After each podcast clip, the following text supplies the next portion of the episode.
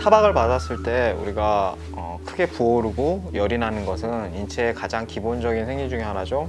어, 타박을 받으면 그 위에 조직이 손상이 되고 어, 모세혈관이나 근육들이 파열이 될 수 있어요. 어, 모세혈관이 파열이 되면 거기서 혈관에서 혈액이 흘러나와서 어, 죽은 혈액들이죠. 우리가 흔히 얘기하는 멍, 부르즈를 얘기하죠. 멍이 들거나 이렇게 뭐 한의학에서 얘기하는 어혈이 들었다고 하는 개념. 그래서 예를 들어 무릎을 타박을 받으면 무릎이 이렇게 붓고 검게 변하게 되죠.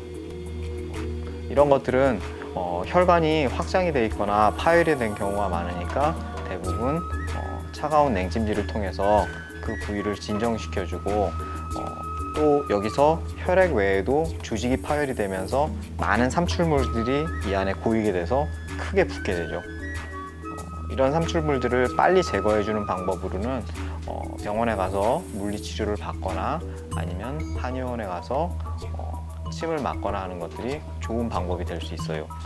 또 음, 이렇게 부어 있을 때는 반드시 먼저 엑스레이를 찍거나 MRI를 찍어서 의학적인 소견상 골절이나 인대 파열이 없다는 걸 확인한 후에 단순 타박일 경우에만 어, 이런 어, 치료를 받는 것들이 좋겠죠.